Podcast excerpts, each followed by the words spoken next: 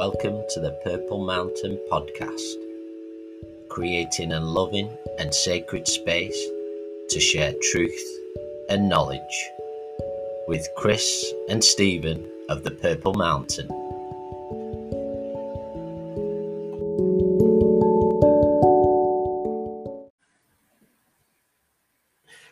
Hi, everyone, and uh, welcome to the Purple Mountain Live. Uh, we're a little bit later than scheduled today, but all things happen for a reason. We have these obstacles, but I'm sure it's going to be well worth the wait. We are joined by David Icke once again.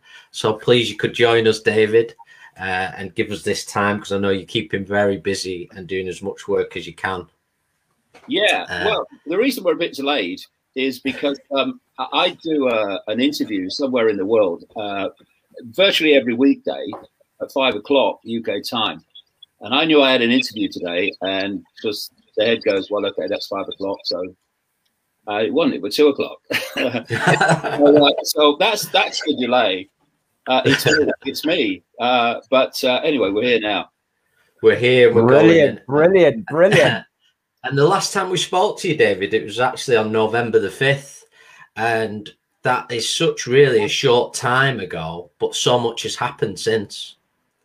Uh, and and a lot that we spoke about in the last videos, and I know you've been putting a lot of content out uh, weekly and daily yourself, uh, and doing a lot of research. But um, the thing that I'm becoming more aware of at the moment is this tremendous guilt narratives that's being put on people of already trying to place in people's minds that they're doing something wrong when they're they're not. Um, and just I just wanted to come to you first of all and, and so your thoughts on where we're up to now in this situation.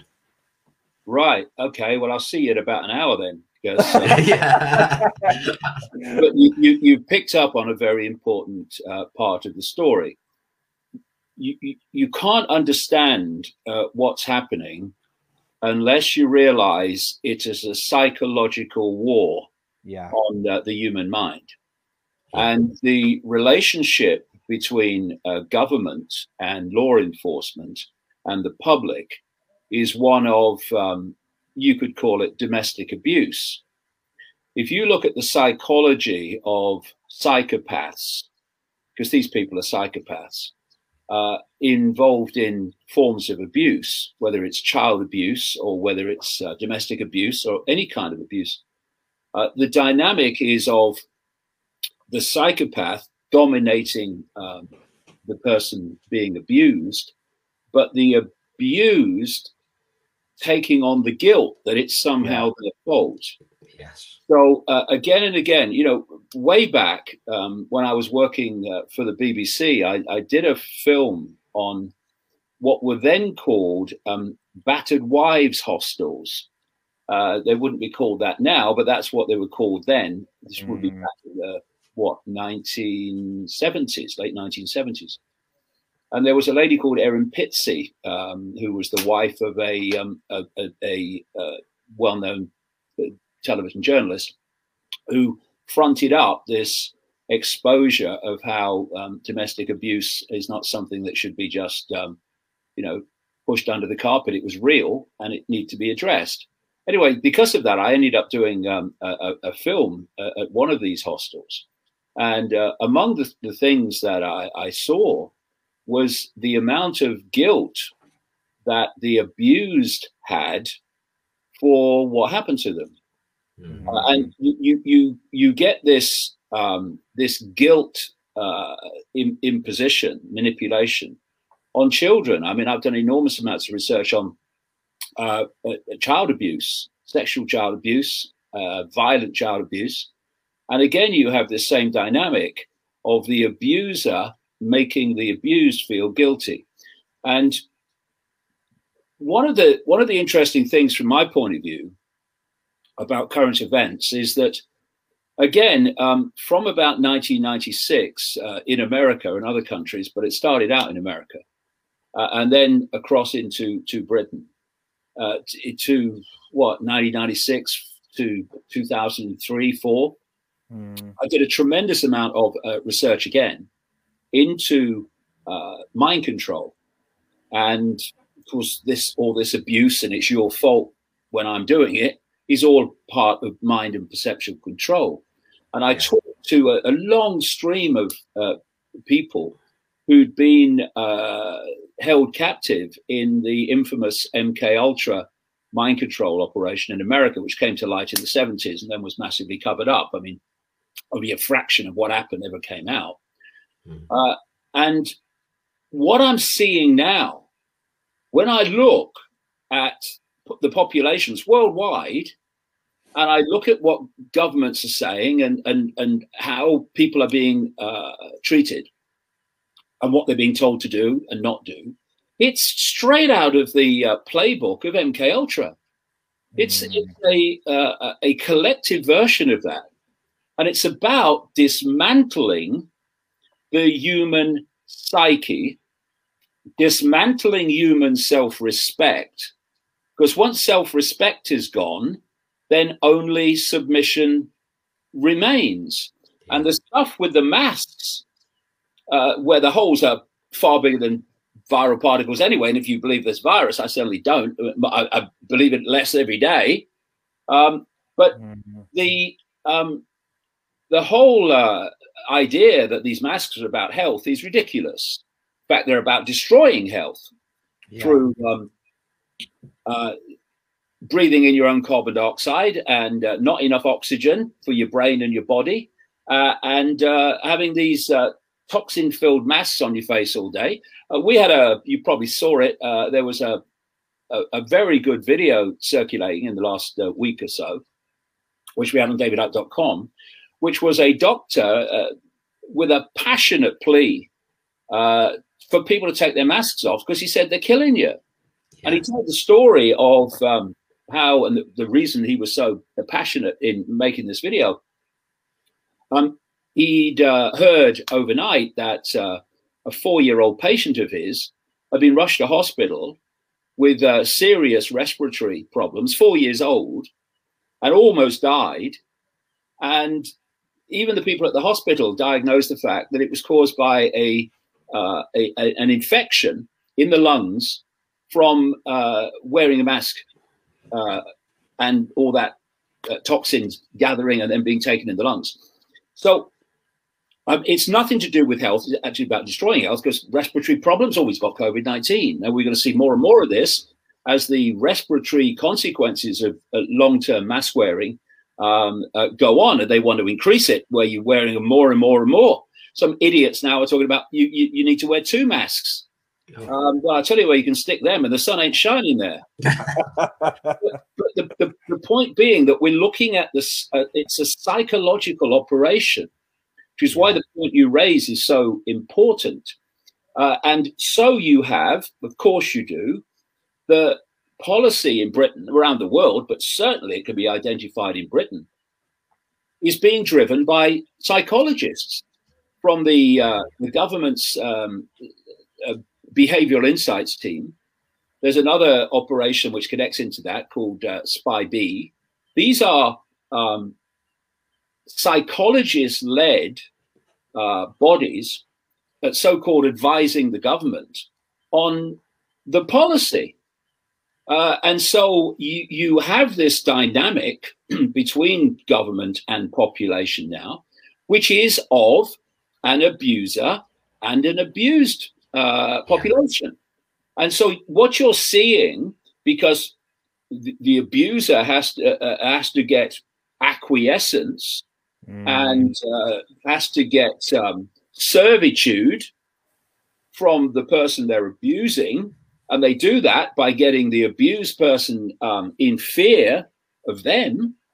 And so now you're seeing more and more brutality from what I call the yellow shirts, the uh, the police uh, being uh, seen uh, more and more obviously. it, it is uh, literally a um, a dynamic of abuser and abused, and so um, you get beat up in the street by these yellow shirts, brown shirts, black shirts, yellow shirts, and uh, it's your fault. It's yeah. your fault. You shouldn't have left your home. It's your fault. And by the way, what we're doing is we're using this uh, uh, RT-PCR test, which uh, the creator Kary Mullis said cannot be used to diagnose infectious disease, and we're going to use it to diagnose infectious disease. And what that's going to do is give us, um, I say, 100% uh, uh, false positives, but even those that believe in it say the false positives are colossal. Uh, anyone with a brain, that is, that believes in mm-hmm. it. Uh, and and so uh, we're going to create all these um, fake cases, overwhelming majority of which have no symptoms of anything, and we're going to tell you as we manipulate the tests by using um, amplification of the uh, genetic material used in the test by phenomenal amounts to the point where you know a, a stone would uh, uh test positive with this test because the amplification is so great. The more you amplify it, the more uh, positives you get, fake positives. And uh, so as we manipulate the figures and the cases to go up and up, fake cases, we're going to tell you it's your fault.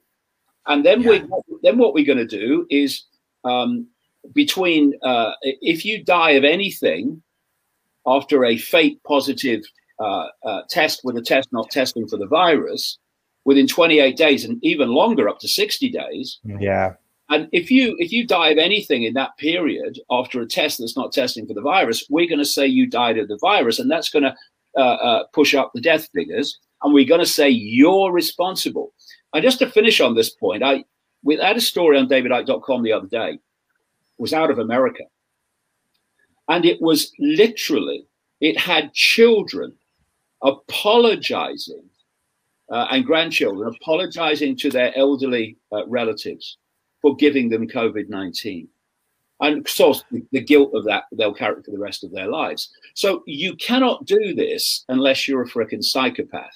And by understanding yeah. that's what these people are, um, there's the, the, the, super psychopaths, and then there's the mm-hmm. idiot psychopaths like uh, Matt Hancock and, uh, and Boris Johnson. And, and the dynamic is um, abuse and abuser, and uh, that and, and a psychological dismantling of the human psyche, so we become sub- subservient to anything we're told to do. Yeah. Going on. I yeah, think I think a big I think a big thing there is what I'd just like to interject there is mm-hmm. I think there's a huge war. I call it a war. It's a war against consciousness.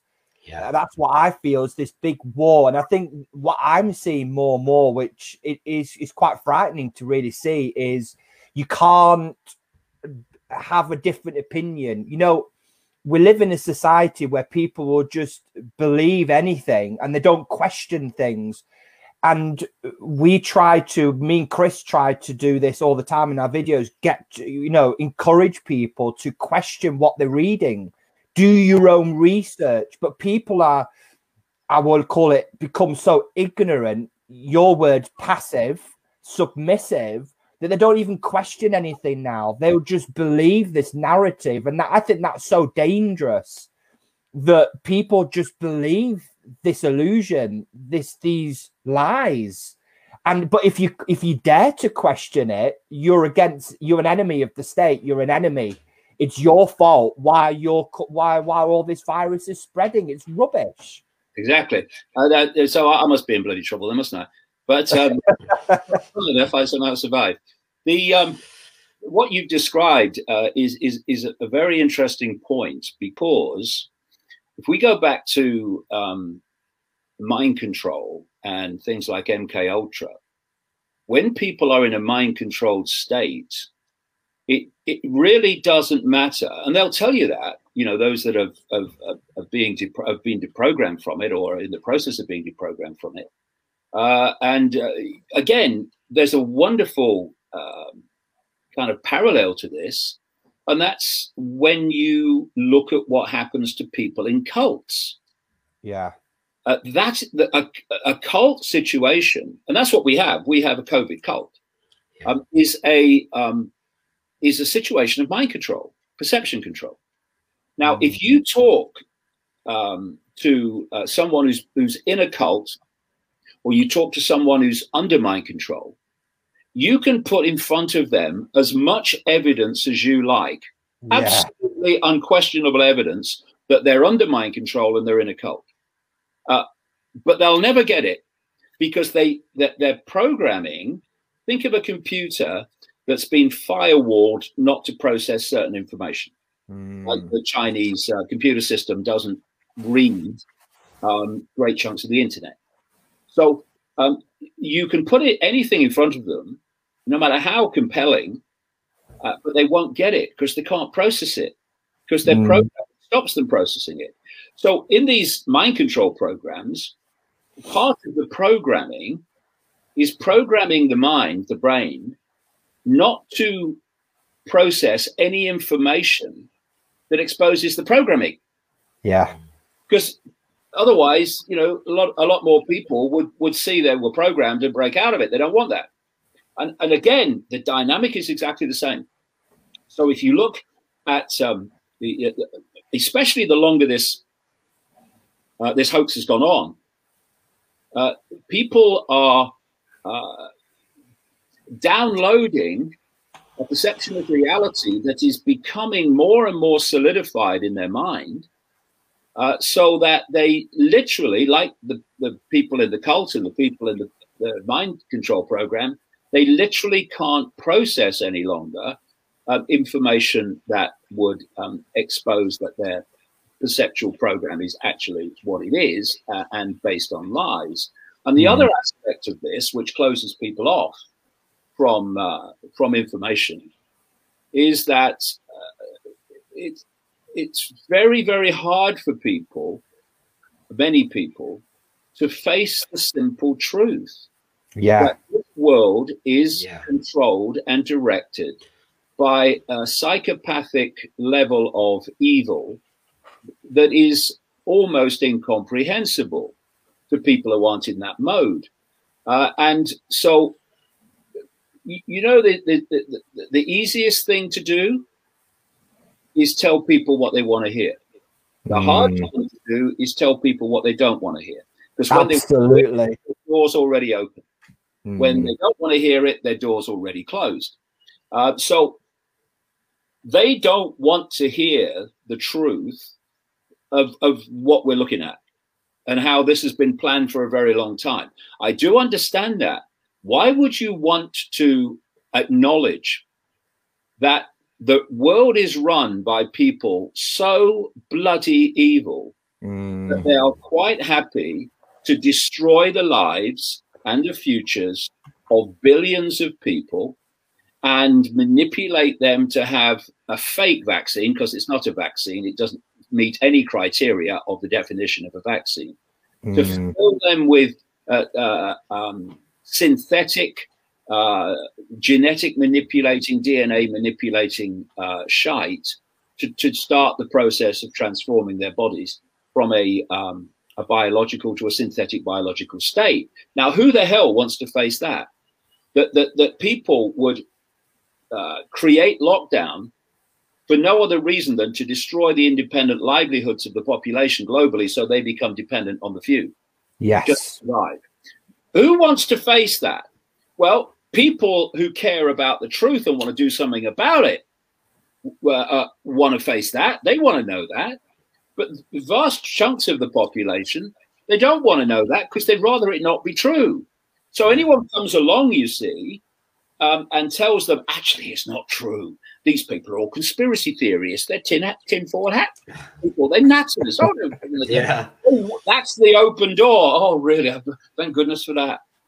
Yeah. So instead, instead of listening to that and looking at the information, I'll listen to a prat like Matt Hancock uh, and, and his, uh, his mate Johnson, just script readers for the dark suits in the background and I'll believe them, even though they've been provably lying to us for almost a year incessantly.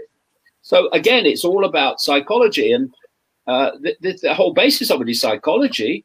People go under house arrest uh, meekly because of two reasons. One, psychologically, they uh, believe that what they're being told about a deadly virus is true, and two, uh, they think there's something not right here, but they're frightened of standing up against authority and what it's telling them to do. And those two states of the mind are the reasons we are where we are.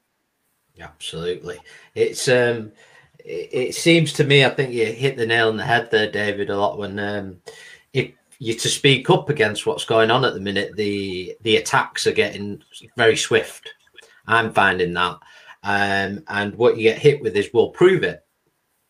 And and I was having a conversation the other week with somebody, and I said, "Well, prove to me what you're saying is right." Why is it only those who speak up against things that we have to have proof, whereas I'm being told things every day and I'm not getting any proof that it's actually happening? Uh, and and to me, we get called insane, but at this moment in time, I think that is the most sanest thing you can do is lose your mind in this world and go back to your true consciousness. That's that's that because I feel like Stephen, it is a war on our consciousness. Yeah, it's a war on consciousness, and and and consciousness is is perception. Uh, yeah. consciousness dictates your perception. So if you're if you're coming from an expanded state of consciousness, you will see a situation in a certain way. And if you're coming from a much more limited state of consciousness, doesn't mean you're inferior. It means you're making the decision actually to yeah. only be conscious to a level that is way below your potential to be conscious. Yeah. What I, you know, what I call the five sense mind. Well, this this whole uh, manipulation uh, by this global cult is to to hold people in a state of five sense perception, five sense what what, what bravely called consciousness. Um, uh, therefore, can I see it, touch it, taste it? Oh, okay, it exists then. If I can't, then it doesn't.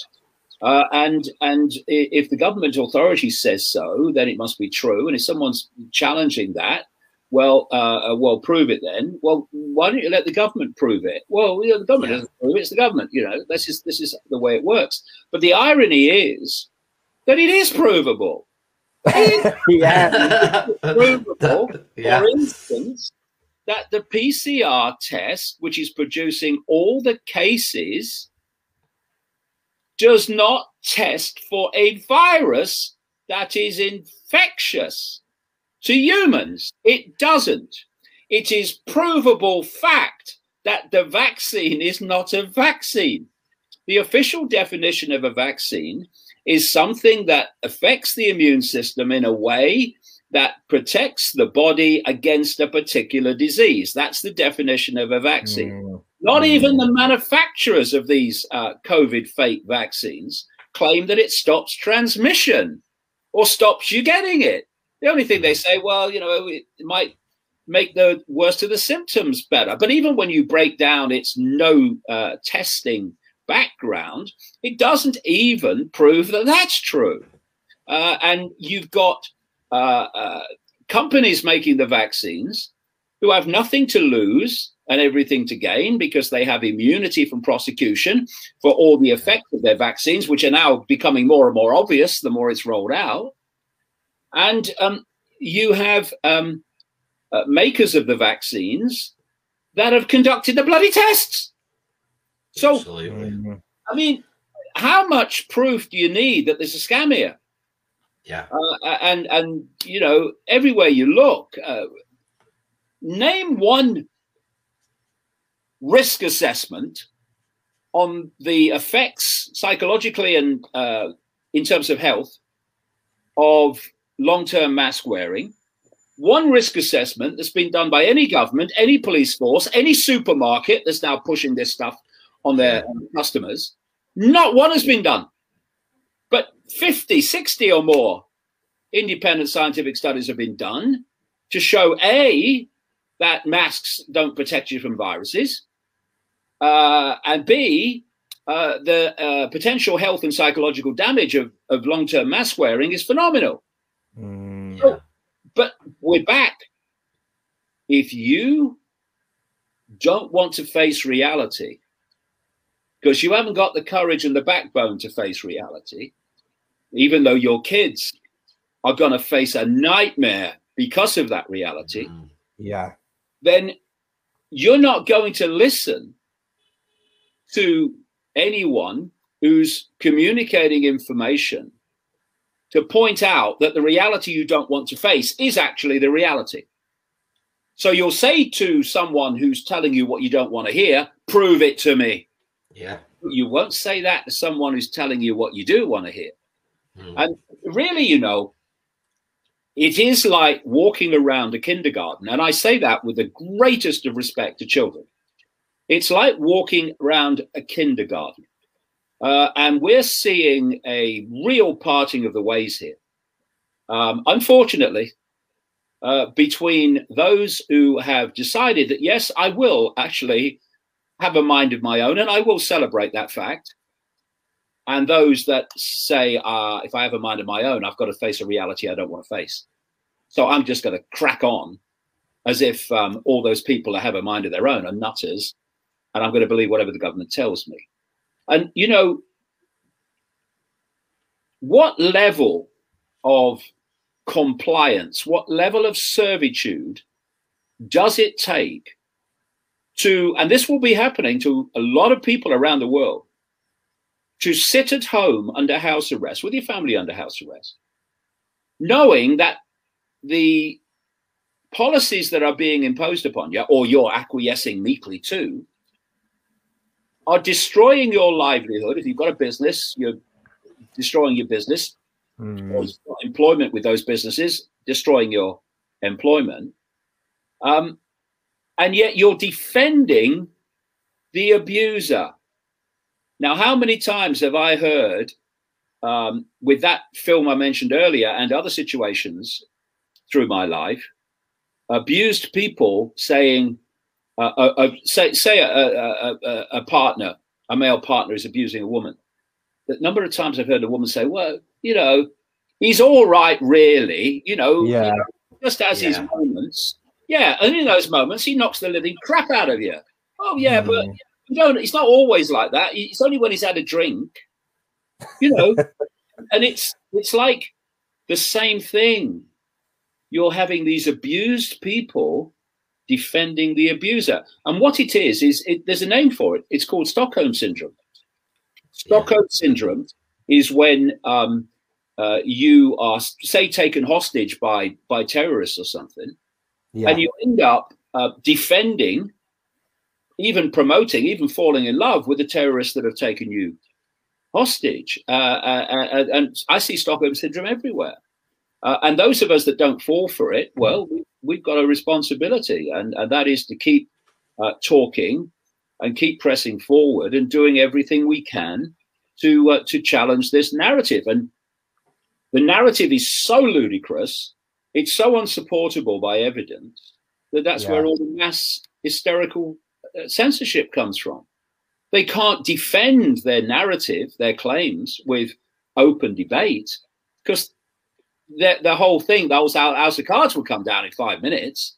So what they do is they um, they simply silence um, that uh, debate so it can't happen, and people only hear what um, what the authorities decide that they can uh, hear.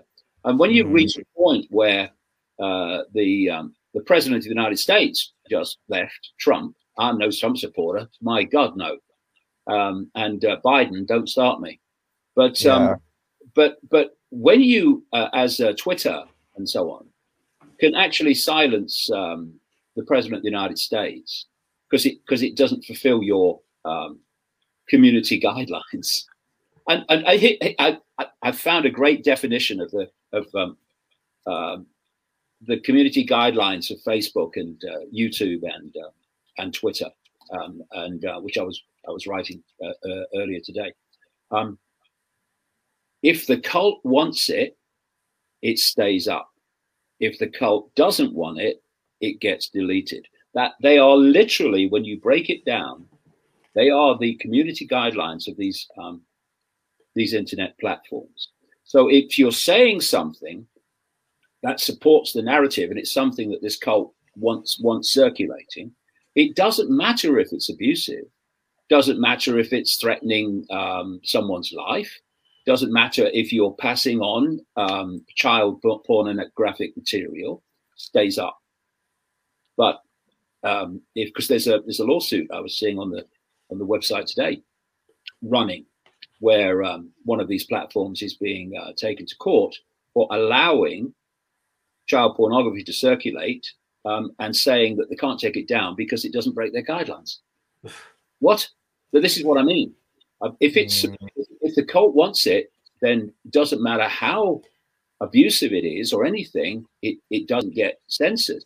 But if the, if if the um, if the cult doesn't want it, which owns these platforms, of course, then um, then it comes down, even though it's it's just mild, provable um, information. Uh, this is the whole criteria. Yeah.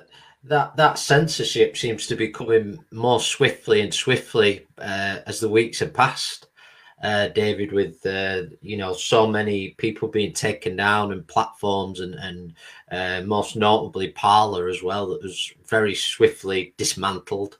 Um, uh, well, that's an interesting point, you see, because when when people like me were banned by uh, all these platforms, uh, I, it was almost a war medal. You know, I mean, you know, um, they want to silence you, you must be saying something right. Exactly. Uh, but what people say is, well, they, have every right to do that because they're private companies, and, and, and, so they can decide who goes on and, and who doesn't. Oh, okay, okay, let, let's follow that through. So, what do they say to you? You want to go and start your own platform? Uh, uh, if you if you're bothered. Exactly. So so then Parler does, and they take it down. And yeah. who, t- who takes it down? Amazon, Google, etc.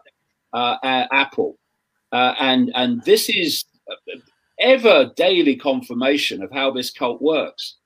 Yeah, I believe they also lost their uh, legal team as well. Yeah, everybody. People were dropping off around them. So, so you've got this global web, and um, all these different, apparently unconnected organizations like Apple and Microsoft and, and uh, Amazon and Google and YouTube, though Amazon or YouTube is owned by Google, um, they're not unconnected.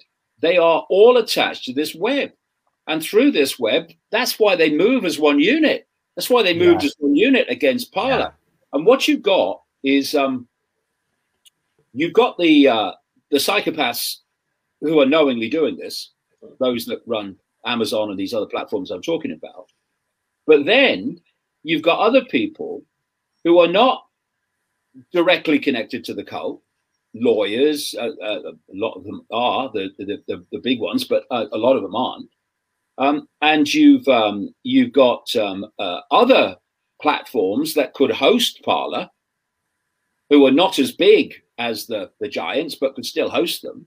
Yeah. Um, and and they pull out because representatives of the cult in all their forms say to them, um, "Do you um, you work with Parler, and we'll destroy you." Mm-hmm. And so they go, "Oh," and they pull out. Yeah. You know, the, the number of venues over the years, because you know, people say all oh, this censorship. I've been following, I've been, I've been experiencing censorship thirty bloody years. Um, yeah, I'm well aware of how it works. Uh, they, you know, I, I was dealing with censorship before anyone bloody heard of it. But so, what would you you would have is um, you book a venue uh, to, to to do a do a do a talk, um, an evening talk, an all day talk, whatever uh, maybe a hotel, it may be a you know like a, a theater or whatever, and uh, they'd take the booking, and they would have a problem, and then they'd get a call from uh, the usual suspects uh, who would say um, this guy's uh, uh, all these things, all of them lies, but don't matter, you know. Mm. And you know, people are always asking the question. not only um, what's in it for me, but how is this going to affect me? So the venue uh, listens to this, and most of them at this point pull out. Uh, if they don't, and they say, "No, we're not having it," uh, freedom of speech.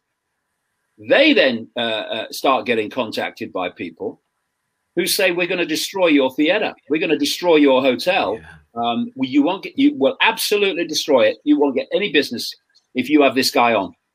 And most of the, them at that point, like the lawyers, etc., with Parler, will, will then pull out. And I, I, I, know this to be true because it's happened to me so many times. Uh, and uh, so this is this is how it works. So we're just seeing a, a global version of it now. Yeah, in I just wanted to change the subject slightly, but it's still on the same subject, the distortion, is I had a, a bit of synchronicity occur recently. And I've actually been reading your book, um, human race get off your knees. And what came to this as well was I was uh, watching some of Graham Hancock's work. Uh, and in terms of synchronizing the, in terms of history and how certain pieces of history, how they've been not misrepresented, but not looked into properly. Uh, and the distortion of history which i believe is all part when when you mentioned david this stuff hasn't been going on for a year or two years. It's been going on a very very long time.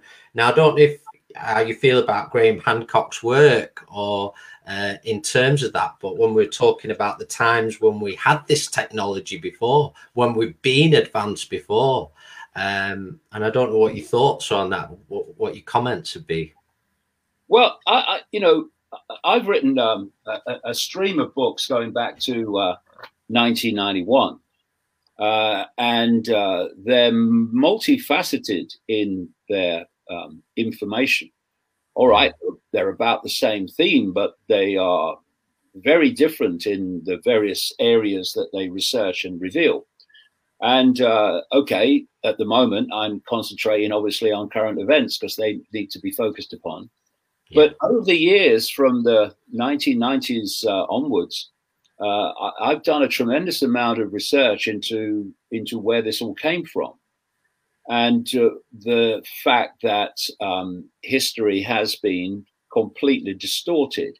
Yeah. But you know, I'll give you a simple a simple uh, um, example of the reason they want to rewrite history because by doing that, they change and distort your perception of the present. So, simple example um, if you, uh, and this has happened more and more, you change the way that history is taught. Very important subject, but of course, it's a, a, a diminishing subject in the education system. Uh, so, if you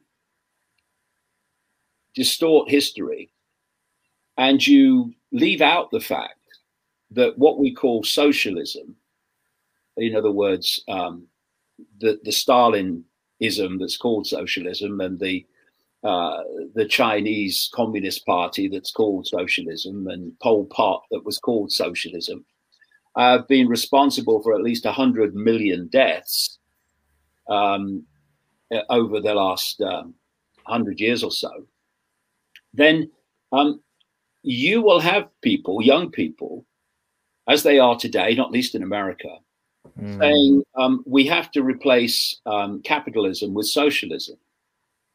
Uh, because and they'll they'll say it almost as if it's um, it's a new idea, and they'll talk about Marxism.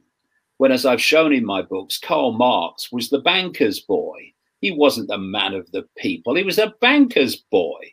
He was put up there to articulate a form of central control, controlled by the few of the many, called Marxism. But there's no difference except in, you know, uh, detail between mm. Marxism and fascism. They're both the same very few dictating to the very many and imposing their will through violence and um, and all the things that go with tyranny. Mm. Uh, so I don't matter whether you call it communist.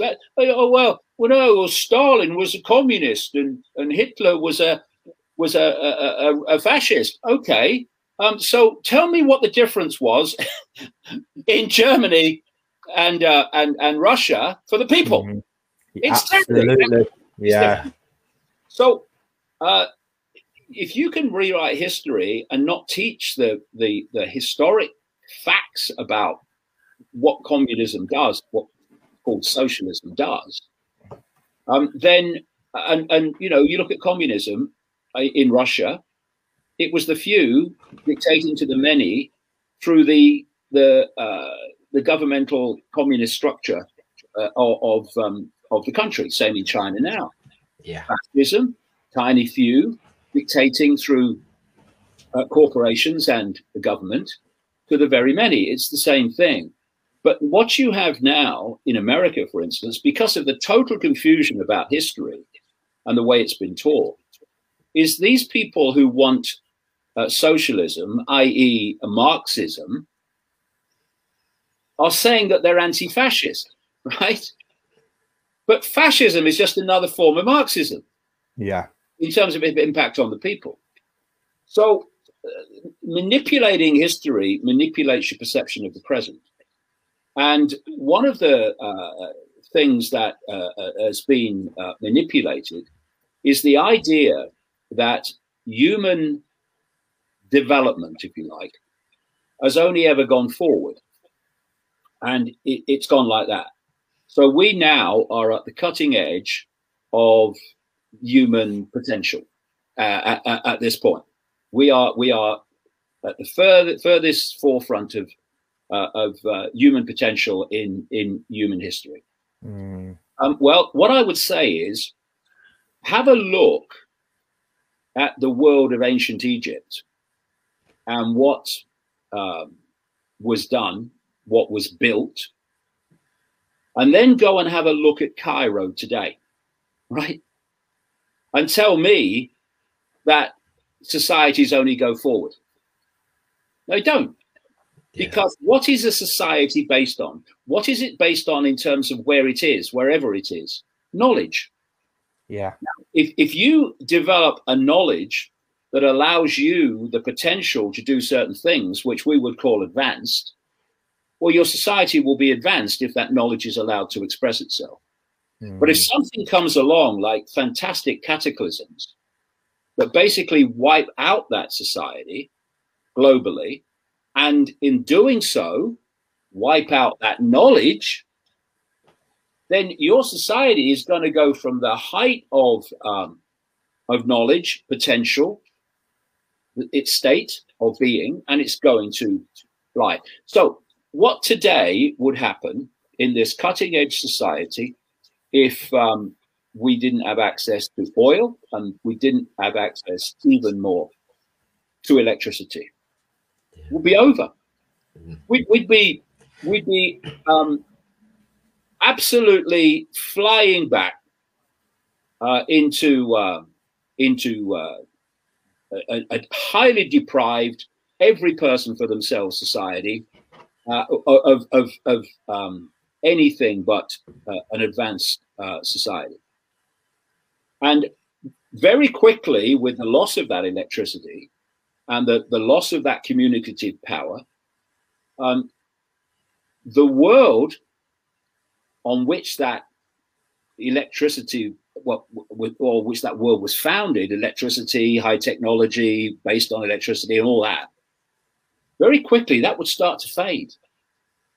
As the generation started moving and the people that directly experienced the cataclysm, those that survived, uh, that ended that society, uh, as they, they, they, they died and other generations followed them, other generations are being born into a very, very different society.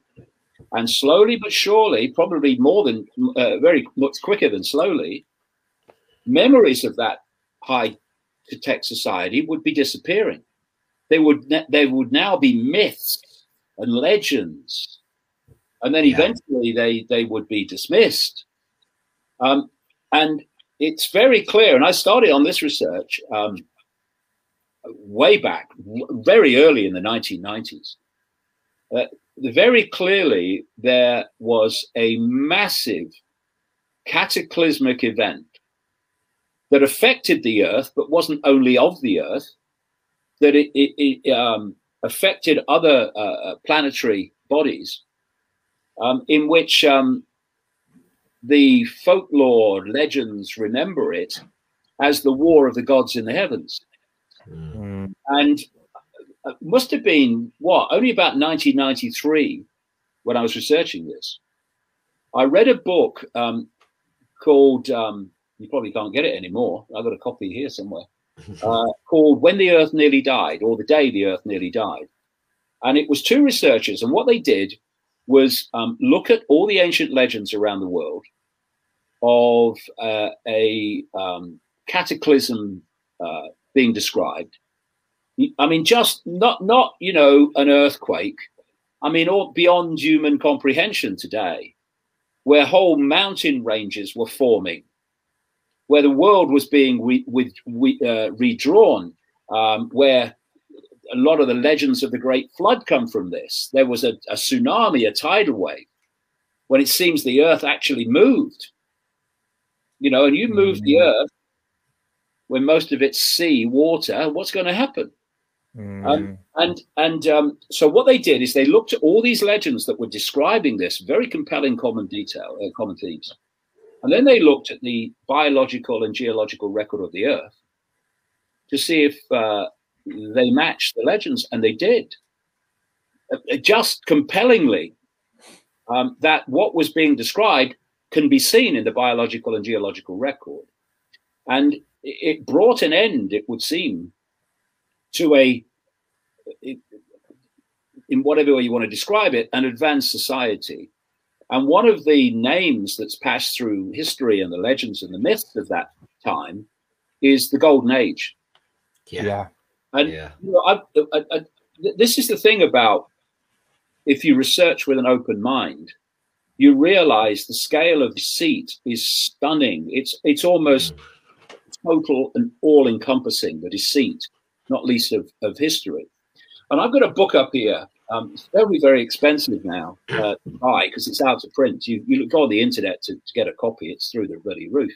Um, it should be back in print. It's a great book. It's called The Saturn Myth. And uh, so this researcher, David Talbot, he's a, an American, an excellent researcher into these things. Uh, he um, not as not as uh, uh, as well known as uh, as Hancock, but Talbot is is is brilliant at what he does. Yeah. And what he did is he he looked at legends and uh, myths all over the world in all the different cultures about Saturn. Uh, and you know the, the book's called the Saturn myth because he was looking at all the myths about Saturn. And what he found is the common themes were fantastic, and also started to uh, realize what so many of these different symbols, which actually, when you break them down, are the same symbols that um, appear in the different cultures, symbolizing um, things that, you know, well, what's that symbol of? He realized that they were actually symbolizing Saturn. And that um, if you look at um, ancient Rome, which was a big conduit for this cult moving through history, the Roman Empire, um, their major god was Saturn. And indeed, our Christmas um, is just a, a, a, reformed version of the Roman festival of Saturnalia. It, at Saturnalia, which was in the run up to the winter uh, solstice and uh, what is our Christmas, um, they used to have decorated trees, they used to exchange gifts, they had holly and all this stuff. Uh, uh and our Christmas is actually a modern version of Saturnalia. And, you know, I've been to Rome many times, and, and there, in, in, in among the ruins, is the ruins of the Temple of Saturn. So, and, and Saturn, you know, the, the, the ancient Greek Kronos uh, uh, was the, the, the personification god of uh, Saturn. Mm. And um, Saturn in uh, astrology uh, rules time. And if you look at the way the ancient Greeks um, described Kronos and portrayed Kronos, he is what we call today Old Father Time. And Old Father Time is the long beard. This is Kronos. Uh, uh, Old Father Time, Saturn, um, rules time. Mm. And Old Father Time holds a scythe. And that relates to the agricultural relationship that was said to be of Saturn, who was the god of ag agriculture. Uh, and, but the question is this, you see, when you look at Saturn where it is now, why would it be such a focus of the ancient world, of the far ancient world? There's no reason for it. Why would it be? You know, mm. light in the sky.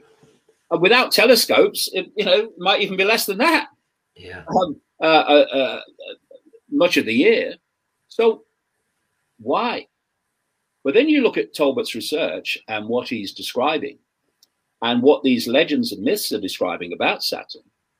And that is that Saturn, at one point in the Golden Age, was actually a second sun of the Earth. And they describe Saturn as being uh, the, the focus, the focus light, if you like, not the sun that we have today, but the real focus light in relation to the sun, uh, to the Earth was Saturn. And there's no mention, and I go into this in the books, but there's no mention in any of these myths that Saturn had rings. And when you then go through all the symbols, you realize why, and the legends, you realize why there is this such massive focus on Saturn in the ancient world, when there never would be if it was where it was where, where it is now. And and when you and, and if you go on the internet and you you you um or YouTube and you you put David Talbot in and uh, and um, the you know the day the, the, the earth changed, or, or worse to the effect of, of, of, a cataclysm in the heavens, you'll see a, a, a brilliant um, film, an animated film of, of what he says, these myths say about what happened to Saturn. Because what's described is this war of the gods in the heavens. Something happened that um, caused massive cataclysms and a number of planets to to move move move locations. It affected Mars massively. There were massive interactions with with Mars, electromagnetic interactions, which uh, were absolutely uh, massively involved in these cataclysms on Earth that are described in the ancient myths. Uh, Venus went walkabout. Jupiter was affected, and uh, and Saturn uh, was massively affected, and and completely changed its location. Uh, and it that was the and, and this is not millions of years ago. This is far enough back to still be remembered in the um, the native histories and the almost genetic memory of of uh, sections of the population. It's been passed through in various various myths, and so that did for the Golden Age society. And I've just described basically the process when I talked about what would happen to us today if um, electricity suddenly disappeared. Yeah. Um, you, it, the people that those that survived, and there weren't enormous numbers, um, when they started to go from the direct memory of it, and generations followed, uh, the um, they took they the, the memory of it was passed over in myths and legends, yes, but it was fading and fading and fading. And when, and if you pick up um, traditional history, uh, you know the, the history of the official stories, they talk about Sumer, which became Babylon now yeah. that, that area uh, between the Euphrates um, uh, and um, the Tigris rivers the uh, a, a, real focus in, in, the ancient world that area was, um, then they talk about Sumer being the cradle of civilization. You will have heard of that. Sumer was the cradle of civilization. No, no, no, no, no. Sumer was when humanity reached a certain level of um, awareness, knowledge, in the aftermath of the cataclysm that took mm. it away. So it wasn't the cradle of civilization, it was the re emergence of what they call civilization. Absolutely. Um, a long, long period of recovering from this phenomenal cataclysm. And then you you pick up the other legends of Atlantis and Lemuria or Mu, which were uh, massive land masses which disappeared under the ocean. And, you know, then you come to uh, the work of people like Hancock and uh, all the uh, fantastic uh, pyramids and temples and uh, buildings, um, clearly built by an advanced culture, that are found deep under the ocean. You know, and um, there's there's famous ones around the Caribbean, for instance. But yeah, but but this, th- these are remnants of that civilization that went before. And just think about uh, about this one. Um, another thing that I've I've written about in my research over the years is that when this cataclysm happened, there was a dramatic shift in human consciousness. Um, and not a shift upwards either. Mm. And so let's um, let's just look at, uh, at, at this and then relate it to that. What is astrology? Astrology um, is the science of the interaction of information fields. That's actually what it is. So we are an information field. Part of our, our, our makeup is an electromagnetic information field. In fact, the body is a, a, a holographic expression of that information field. And we live within a sea of energy, which is actually a sea of information, vibration, frequency. Yeah. And we're interacting with that all the time. And and uh, uh, uh, how do you affect all the fish at the same time? You affect the sea. You don't have to affect uh, in, uh, affect every fish to affect every fish. You affect the ocean that they're swimming in, and then every fish is affected. And anything that affects this ocean of energy that we are part of and interacting with, um, it's like a it's like a, an interaction with Wi-Fi, where our vibrations, thoughts, emotions, awareness is um, communicated into the field, which affects the field, and the state of the field affects us. Now, this cult mm-hmm. knows this. This is why it's constantly trying to um, hold down the vibration of this field because then it, it affects us and holds us in. Uh, Absolutely. unless unless we make the decision to to go beyond that and expand our own consciousness, and then we can go beyond the influence of that. But most people are, are caught in it because they don't know there's anything to be caught in because of suppression of knowledge about how all this works. So let's come back to astronomy, astrology, rather. Although astronomy and astrology in the ancient world were basically two sides of the same thing. Yeah. Now they've been pulled apart. Oh, this is astronomy. Oh, yes, I'm an intellectual. I know about astronomy. Oh, you, astrology, you're in NASA, right? You know. but actually, in the ancient world, they were treated as one science. Anyway, yeah. what's um, what happens is that we are an information field, and every planet and every star, and I, I would strongly suggest that Jupiter and, and, and, Saturn are actually a form of star, especially uh, Saturn in its in its in its uh, uh, earlier incarnation, big time. Um, this is why both planets still give off more energy than they receive from the sun. Anyway, um, as they as they though their very existence, wherever they are, is impacting upon the field because of the energy, the information field, the consciousness that they are expressing. Mm. But as these planets move into these different alignments, conjunctions, trines, etc., the sum total of their impact on the field is greater than their individual parts. Let me just get rid of this. Um, okay. Um, and uh, so this is why certain conjunctions, like we just had this this Saturn Jupiter alignment uh, on the 21st of December, are considered so important. Yeah. Anyway, so as they move around and they go through these different um, combinations, they're impacting on the field, and through that they are impacting on us. Uh, and you know, I, I won't go into it now, but you can break it down to the impact of when you are born uh, or some say conceived, on on the field, uh, and the effect of the um, the field at that time, which is impacted by where the planets are at that time. And so, as you go through your life, your field is going to interact uh, with the movement of the planets during your lifetime in a different way to someone born at a different time, uh, mm. exactly different point in the cycle. Anyway, we go back, and you you, you think about this impact that the um, the planetary bodies have on the field, thus on us, and our consciousness, our awareness, all of it.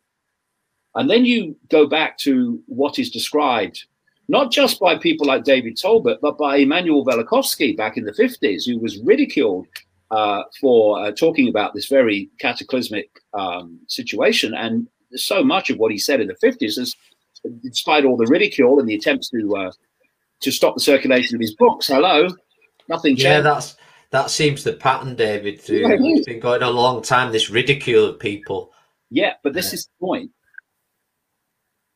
If the system wants to stop you hearing it, it must be something you need to see.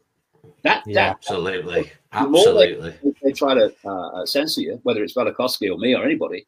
The more the, the, it gives credibility to the information that they are they are uh, communicating.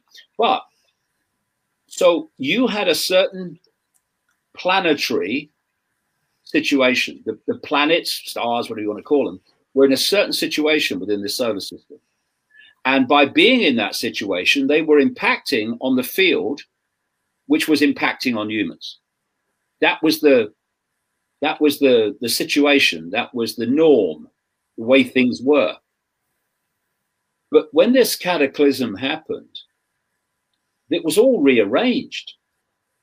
So planets went into new locations. And as they went into new locations, sometimes like Saturn, seriously new locations, um, they started to impact on the field in a very, very different way. Of course they would, because, you know, if you've got like um, electrons going around a, a, nucleus in, a, in an atom, and suddenly they, they change what they, where they are and what, and what they're giving off, the, the, the, uh, the, the atom's going to change. The energy of the atom is going to change. It has to. So it starts to make sense that in the aftermath of, of what I'm describing, what Talbott's describing, what Velikovsky was describing, that there would be this shift in consciousness, this change in consciousness. So people actually thought differently, saw things differently, were much more five sense orientated than they were before in the golden mm-hmm. age, much more expansion of consciousness. And, and, and I talk about in the books of how the, uh, uh, there, there was a force behind all this that's, that's that wanted that consciousness to change, um, and that's the the force uh, in the unseen, which is actually behind this cult. Yeah. And this cult, uh, when you um, track and um, research its major players, and a lot of it's not major players, you inevitably lead into pedophilia and you lead into Satanism. And they take part in these satanic rituals to the gods. And they are the same gods that the ancients used to sacrifice people to. Um, so it makes sense that, you know, I've uncovered over the years, as of other people, how these human sacrifice rituals are still going on, not least of children, uh, perpetrated by this very um, this very cult. And so these people may be sick and they may be deeply disturbed, but on an intellectual level, they're not stupid. And they wouldn't be doing rituals to gods unless whatever you that form those gods take, those gods existed. Um, and so that that's what they're worshipping in their satanic rituals. Not talking about you know the, the, the smaller ones where they're playing at it. I'm talking about the big rituals of the of the the, the major players. Um, they are actually um, interacting in these rituals with this force that mm. ultimately is behind all this. And this force is the common theme through human history since the cataclysm that has led us to where we are now. And I tell you, when you you read my books and um, and you uh, you see uh, this background, and then you see where we're being taken now and why, the two make perfect sense. Yeah, that's why I wanted to ask it, and um, it's something that uh, because I believe on our journeys that sometimes things are put in our path, uh, information for us to go to, or sometimes it's just placed within us and uh, you know, it's subconsciously. Um, but I believe those two, what you've explained, I really appreciate uh, the answer you've given. That it links it all together. It is part of what's going on now, uh, and, yeah. and I truly believe what we're going through that we do have an opportunity if we're willing to go into another golden age. We can take it that way if we wish to. Yeah, I mean, they're not trying to hold the population into a in a low vibrational state of isolation, consciousness isolation in the five yeah. senses, because it's a bit of fun. It's because they have to do it. They can only um, control an ignorant population. And the whole system is set up from cradle to grave to keep people in that ignorance. You know, this is, I'm not condemning people and saying you're, you're ignorant, you are. By mm. ignorance, I mean lack of knowledge. And yeah. the whole system is set up to hold humanity in that state of lack of knowledge that is called ignorance. Yeah.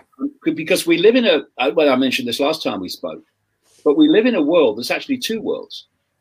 There's the world of the, the population, and that has a certain level of knowledge that is fiercely limited. And then you have this other world, which is this global network of secret societies and semi secret groups that I call the cult, that passes through the generations. This is why secret societies are secret information, knowledge that it doesn't want the population to know. Yeah. Obviously, part of that knowledge is where the world's being taken. You know, I couldn't be so accurate in predicting current events if current events were random. Nor could George Orwell, nor could uh, Aldous Huxley with Brave New World. Absolutely. His name's been mentioned a lot lately, George Orwell. Absolutely. Yeah. And, and Aldous Huxley, who, who, got the old genetic uh, uh, drug side of the manipulation back in 1932 and both had access to the the the you know the this other world. I'm not saying Orwell was part of the other world; he was uncovering the other world.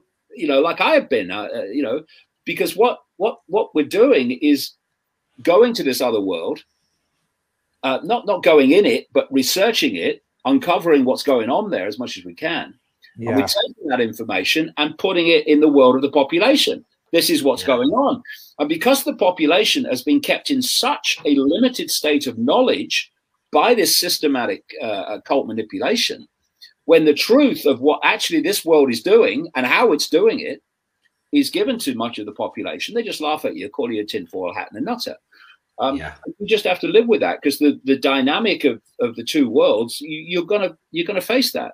But more and more and more people not least since the turn of 2020, are now starting to open their minds also to, to see the world in a different way. So part of this knowledge that's kept from us is obviously where the world's being taken, because they want us to believe that events are random and have no connection. Because if you see the connections, yeah. That's why I call I call my books dot connecting books. Uh, then then it, you don't see uh, uh, random dots. You see pictures once you know how they connect.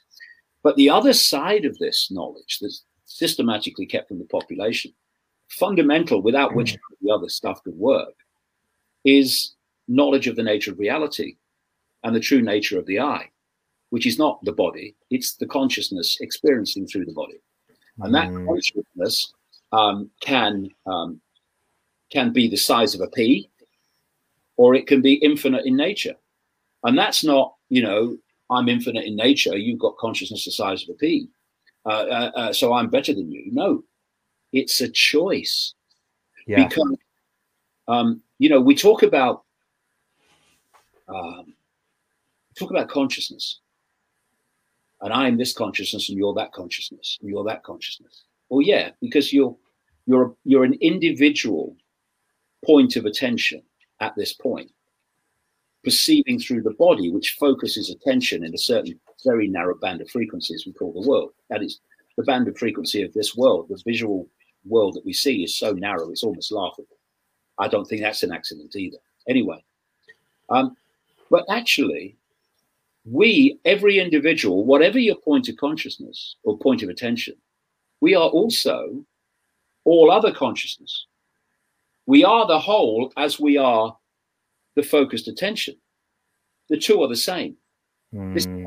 this, is why racism is so ludicrous, um, because um, we're all the same consciousness having different experiences. Yeah.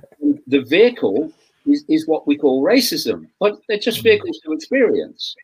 And, and if you notice, because it all connects, this um, identity politics is about subdividing uh, what I call phantom self, uh, because there's the infinite self, consciousness, and then there's the label self, what I call phantom self. This is believing the I is I'm a man, I'm a woman, I'm this race, I'm that race, I'm that religion, I'm this sexuality, uh, uh, and so on. No, no, that's what you're experiencing. It's not what you are. The true I, the true I is consciousness. Ultimately, all consciousness. Yeah. Absolutely. So, so when you um, when you want to control people, you don't want them to know that they are all that is, has been, and ever can be, having a brief experience called human.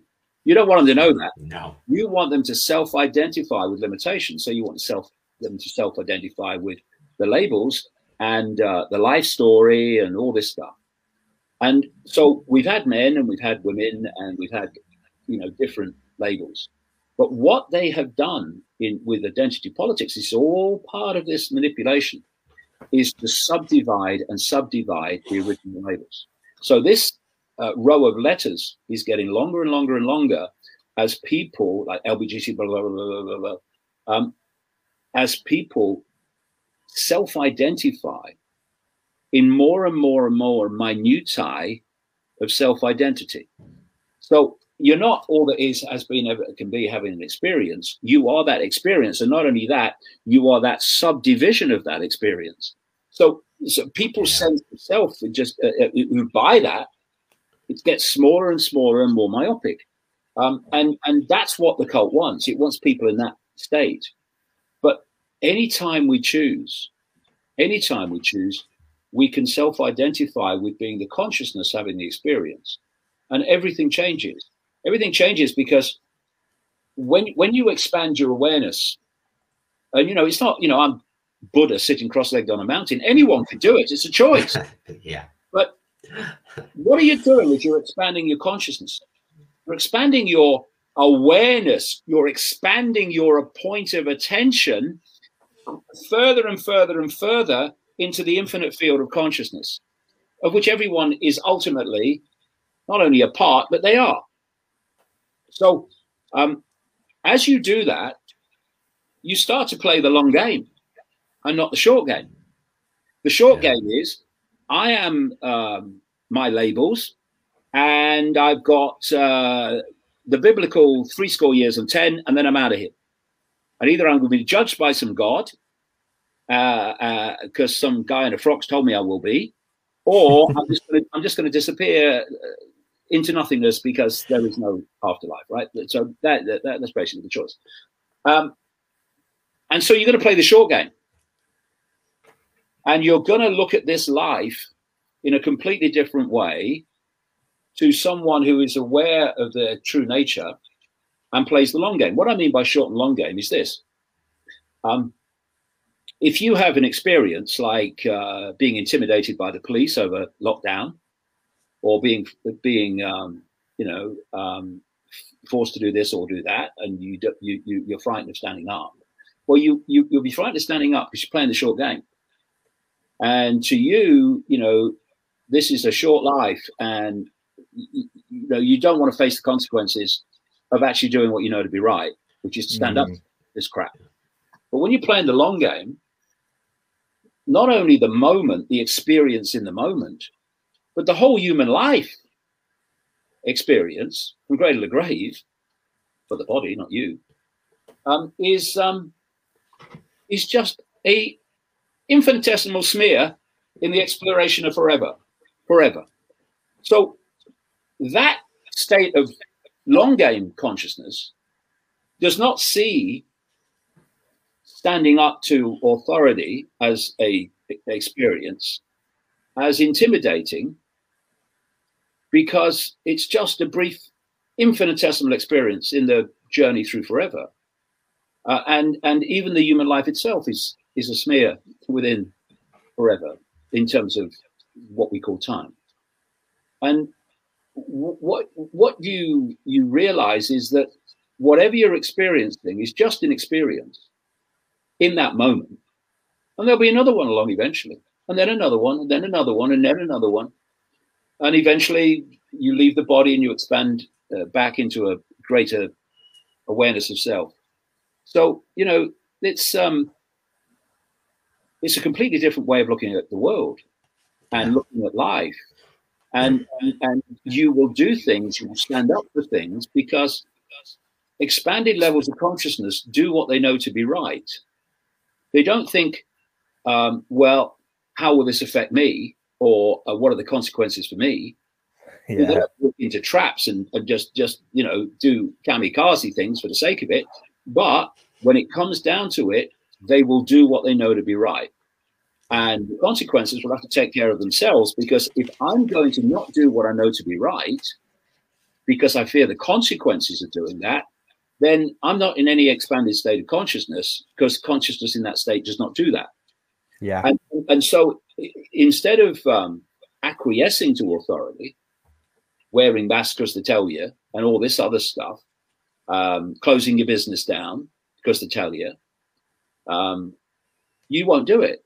You won't obey authority when you know that authority is simply imposing a will on you to destroy you and to enslave you. You won't do it. Uh, this won't let you do it. But if you're in that uh, state of consciousness, then such things can be incredibly intimidating and incredibly frightening.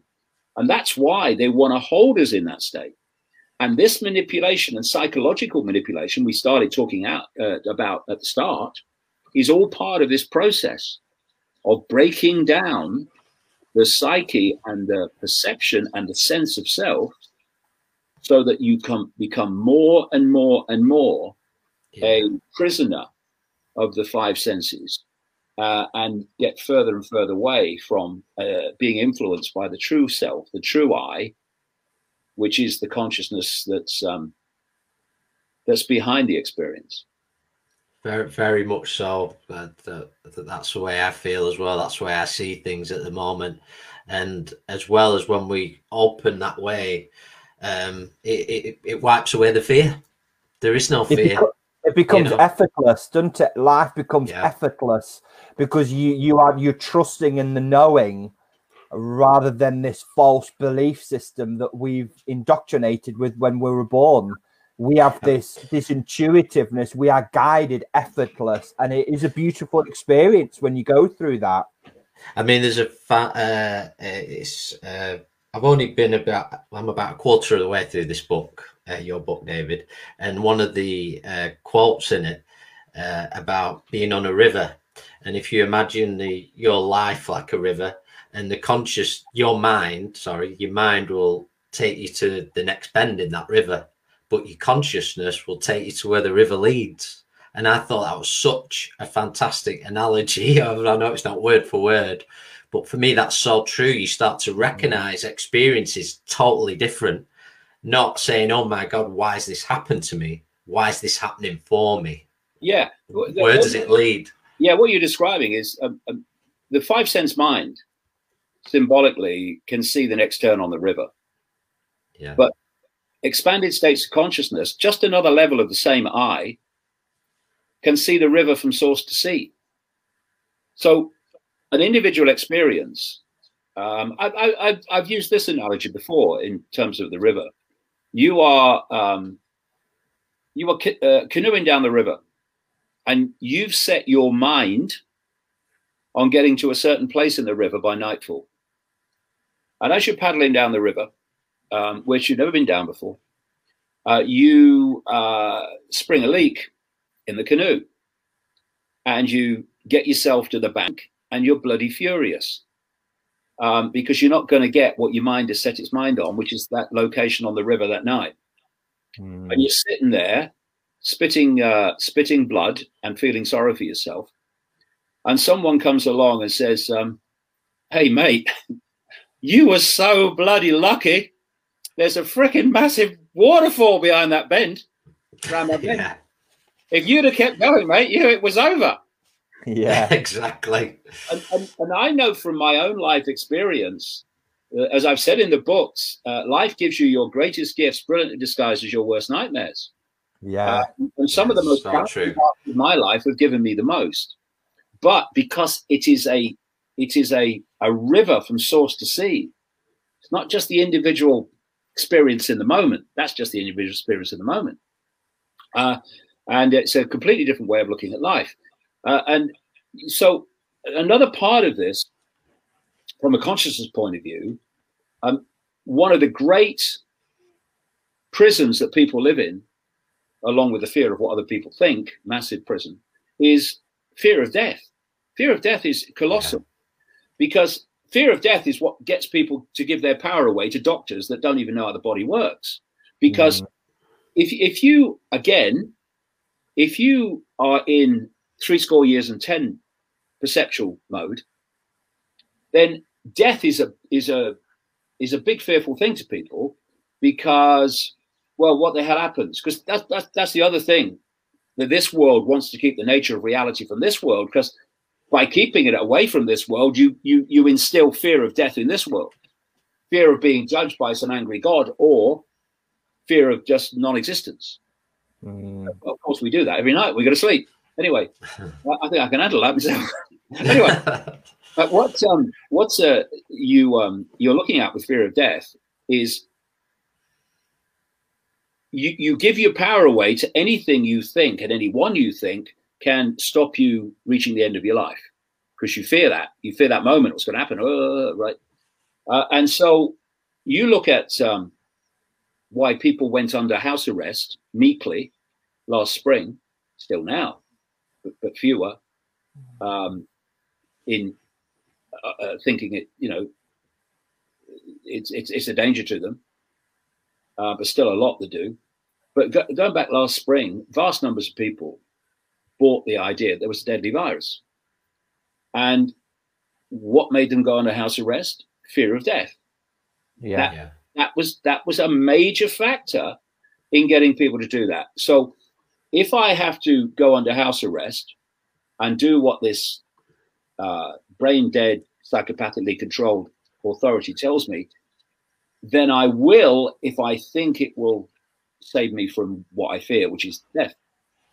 Um, but when you lose the fear of death, because you know there is no death, it's just a, a, a transition of uh, your awareness from the focus of attention through the body that holds us in these frequencies that we call the world to be released from that, that, that limitation and into an expanded state of consciousness and other realities, then um, the fear of death disappears. And so when you when you you don't fear death, that frees you from many things that would otherwise limit you. It frees you from from taking chances. It frees you from um, uh, meekly going under house arrest because you fear uh, some deadly virus. Uh, it, it's a, a, a, massive freedom uh, to lose the fear of death, and that's why they, they want to instill it as much as possible. That's what they're that's what they're manipulating. Absolutely. They're manipulating the fear of death. Um, in the back of the brain here is called the, the reptilian brain. Uh, it's also called the R complex. Um, and uh, the reptilian brain is where we get um, things like road rage from and, uh, and uh, fight or flight uh, reaction to danger. Uh, and because the, the reptilian brain is constantly scanning the environment for threats to survival, not just survival, death survival, but survival of a relationship, survival of uh, a job, survival of, of, of anything. Uh, and it's constantly scanning the environment for, for these dangers. So um, it's constantly like in an emotional state of uh, uh, uh I'm in danger.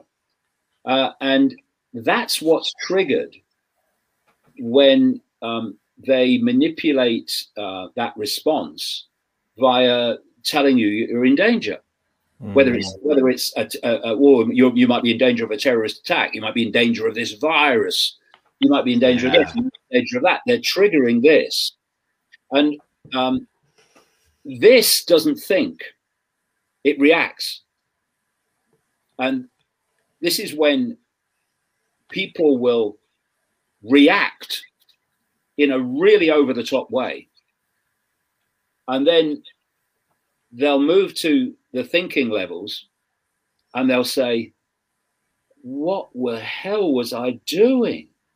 Saying that, doing that. What was I thinking? Well, you weren't thinking because the unthinking reptilian brain response was kicking was kicking in and they're manipulating that reptilian brain all the time to keep us in a constant state of fearing not surviving in all these areas of not surviving. And of course, one of the, the, the ones now um, that is very, very uh, understandably prominent is fear of surviving economically. Yeah. Uh, uh, so th- this is all th- this triggering of the reptilian survival response mm. is all mm. part of, um, of what's going on now because these people they know what to do. So when you go into a shop without a mask and someone has a go at you for it, that's their reptilian brain seeing you not wearing a mask as a threat to their survival. Yeah. The reptilian brain. That's why they go over the top and, and, and do crazy things. And I think that key word there is trigger as well. Yeah, it's absolutely. Um, I know we're coming up to time here. Have you got a, a question you'd like to ask, Steven? I, have realised uh, Bobby, who's uh, commented a few times, there's a question there. Um, if you'd like to pose that. Yeah, uh, I will. There, there there's a few uh, commenting. There's, there's, there's, a particular uh, question uh, that they would like to ask, and and it's really two parts. It's one of them about uh, apparently all these deaths in hospitals. This narrative that they're, they're, saying these these I don't know. I don't watch the news. You see, that's one thing that I've been. no, I don't. It's a narrative that I think is absolutely rubbish. Uh, it's trying to instill fear. Uh, so, what's happening in the hospitals and w- with this vaccine? What's your thoughts on that? Well, um, look at this time and someone did this. They did it uh, with a series of uh, Guardian articles um, going back um, through the winters from um, now to 2020, 2019, 2018, 2017. And at this time, every year, they said uh, these articles appeared that um, the NHS was being overrun. Mm. Because in the winter, lots of people get ill, not least by flu, uh, which has disappeared worldwide. Flu, because it's been redesignated COVID 19. Yeah. yeah. Uh, uh, and yet, when you look at bed occupancy numbers, actually, uh, there are fewer beds occupied uh, in this period than there were in the same period last year. So, uh, and and 2019. So, um, what uh, uh, happens is, and, and, and one other thing that's been happening, and this is this has been very prevalent, is the number of beds, not least emergency beds, have been reduced and reduced over over the years. So you're not even dealing with like with like in terms of capacity.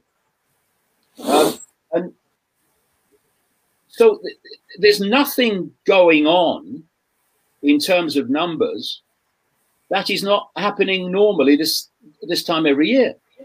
You know, some figures came out uh, about two weeks ago in America about deaths from all causes in 2020 compared with 2019, and they were about the same. Yeah. But where the hell is this deadly virus? See, if you've got a deadly virus, it doesn't mean every, uh, people don't uh, people stop dying of other things. They go on. Uh, the, the, deadly virus is as well, uh, well as, not instead of, um, so why is it, and these figures show this, there was a lady uh, called um, uh, Genevieve Briand. She's uh, uh, works at the Johns Hopkins operation in America, University Medical Operation in America. Um, and she came up with these figures and she was castigated for them. And then the official figures came out weeks later and confirmed that she was right. And what she found was that not only have um, deaths from all causes in America year this year, 2020, etc., compared with last year and the year before, the year before, not um, not any different. But as COVID 19 figures, death figures have gone up, deaths from other causes have gone down at the same rate. So deaths from heart disease, deaths from all these different things, deaths from flu, they've gone down. How is that possible? Only by redesignation of those causes of death to giving giving them a new cause of death, which is not the real cause of death. That's why do they want to do that then, David? Why do you think they want to do that? Well, because they want you terrified of a new deadly virus, mm. which has never been isolated, never been shown to exist, and is tested for by a test that's not testing for it. and and if you um, if you are terrified enough, you will have the vaccine or the fake vaccine, which is not really a vaccine, and that's the punchline. You see, um, you know, people, you know, I've been saying since March there is no bloody virus, and then people say, "Oh no, there's a virus." Oh, uh, there's people in the alternative media have gone, "Oh no, no, no, there's a there's, there's a bioweapon. It's a bioweapon." Well, I, I don't say the bioweapon's not the virus. The bioweapon's the bloody vaccine, or what they claim is a vaccine. That's the bioweapon. And the, the, the fake virus is to get the, the, the bioweapon inside you through the fake vaccine. But if you look at um, if you look just look at the figures, the chances of going from alleged infection, test with a test, test positive with a, a test not testing with a virus, going from infection to death um, with uh, the alleged COVID 19, the figures are tiny. You know, with, you know, beyond the or below the absolutely elderly or, or are dying all the time of other things, it's like 99.9 something percent will not die, go from infection to fatality. Mm. So the number, the number of people, even by their manipulated figures, dying compared with those allegedly infected is tiny. Now, yeah, it's it's accepted, not nearly near enough, but it's accepted that vast numbers of people who are said to have died of COVID 19, because they put it on the death certificate, didn't die of COVID nineteen at all. You notice, you know, you know, you notice how the, they they they say um, often they'll say so and so died with COVID nineteen, not of yeah. it. Yeah, yeah, COVID related. Right? Yeah. yeah, COVID related. Uh, what what that means is it's not COVID related. It means that they died of something else, but they tested positive with a test not testing for the virus.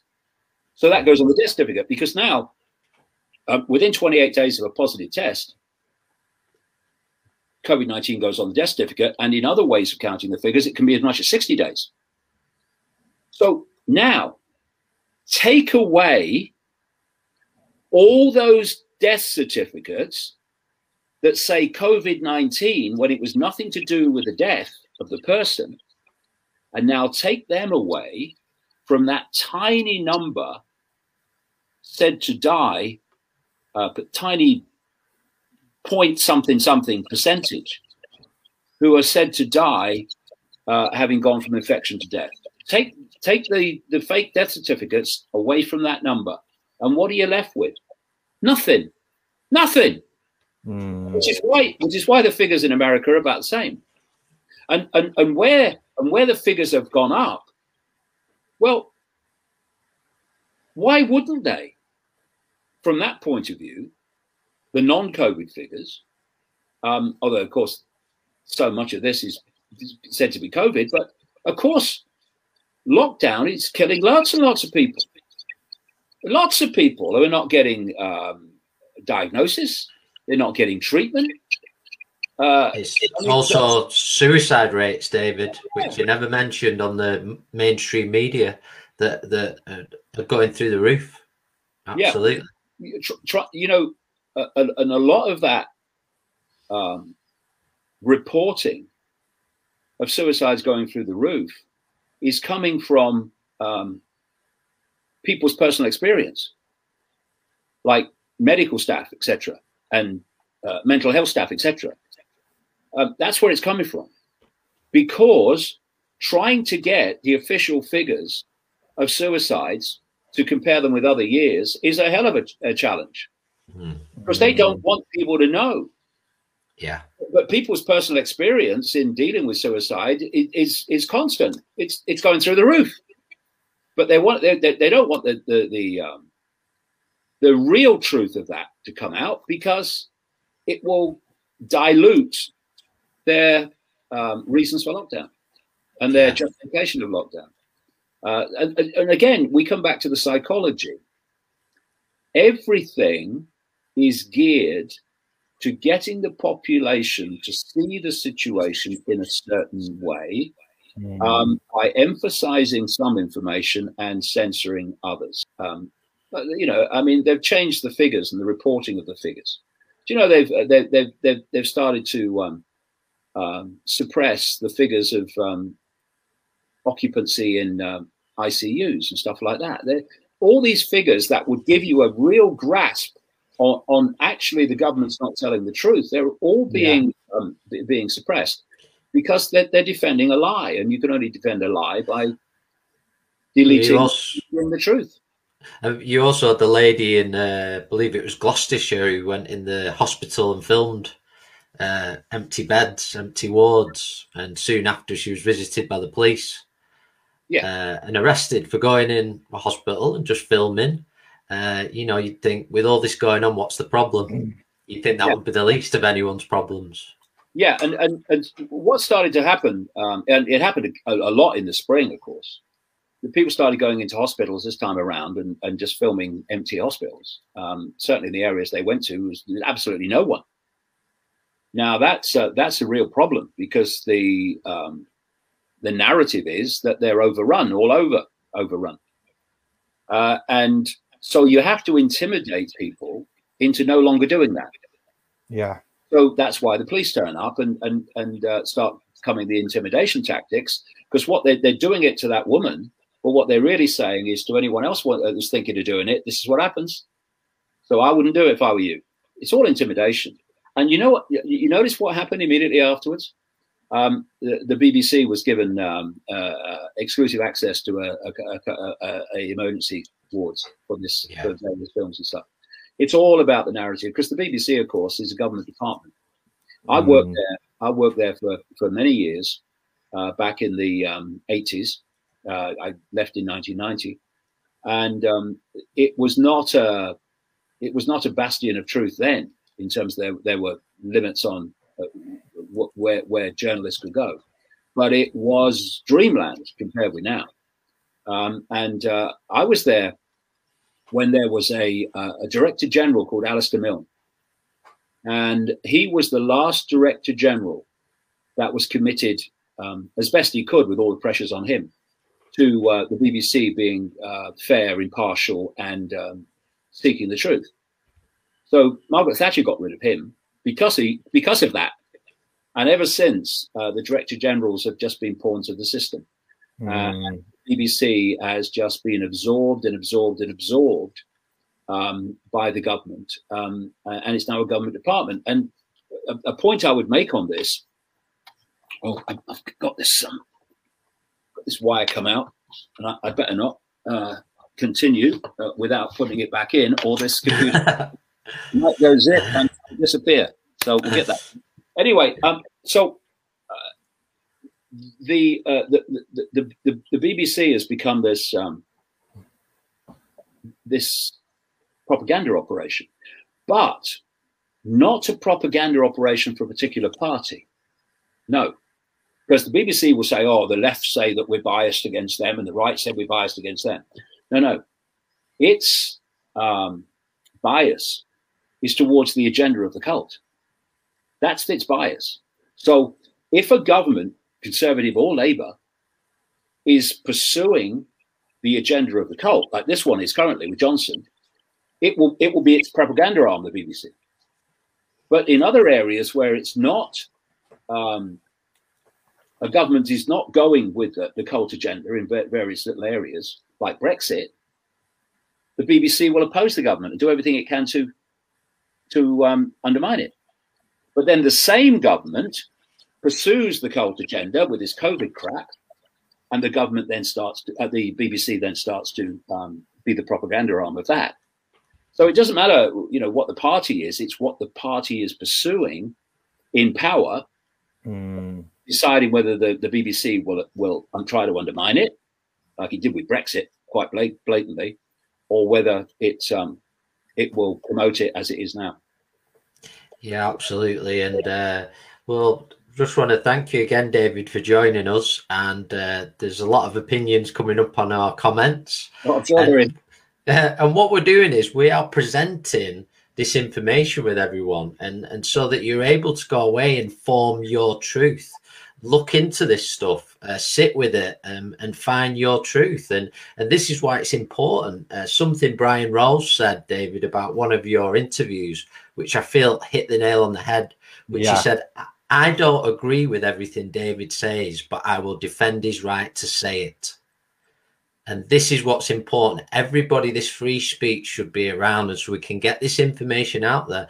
And and if something's not right, it will be proven not to be right. As, yeah. we, as we walk forward, we don't need people to say, well, just don't listen to that because it's a load of crap. Uh, it's uh, it's being open-minded and having these conversations which is i know it's the passion of myself and Steven to do this and to keep this free speech going speaking with people like yourselves and getting it out there. So i'd, I'd like to thank you for being part of that today. Um, but no, just i would just say um, that um, i have no problem with people uh, questioning what i say and mm. having the right to a different opinion because I'm confident that what I say has validity. Indeed, geez, I mean, look what's happening now compared with what was in my book saying this is coming. Um, but if you're not confident that what you're saying has validity, in fact, you know it doesn't have validity because it's a scam, that's when you want to censor other people because Absolutely. You, can't, you can't face the debate um, because you know you can't win it. Uh, and w- in terms of uh, you know what you've just said, um, people uh, researching for themselves, how can people have self-respect and not do that? Yeah, hmm. because what's important. It's all about self-respect. Where's the self-respect in being told what to do by an authority, like all authorities, with a, a long, long, long history of lying? It's their job. Um, and just accepting it without a second thought and then attacking those who, are, who, who do have the self respect to question it, see if it stands up to scrutiny. Where's the self respect in that? There is none. Absolutely, and that's uh, what's important to, to question and to find your find your own truths, which is something we feel very passionate about here. And uh, yeah, we hope everybody's able to do that. And just been a, a, a really good talk today. David, we'd just like to thank you again for your time you've given us. And we could do this for hours. I certainly could. There's so yeah. much we could touch upon.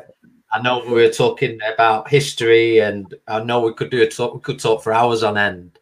Yeah. Um, but I just find we're just, as we said, getting that information out there. And uh, I just want to wish you well with everything you're doing, and look forward to speaking to you again in the future. All as right, we say, as we say at the Purple Mountain, we always say, "Fight the good fight with love and light." or, or, yeah. or, cease to cooperate with those that are fighting against you. Absolutely. I don't want to fight them. I just don't want to cooperate with them.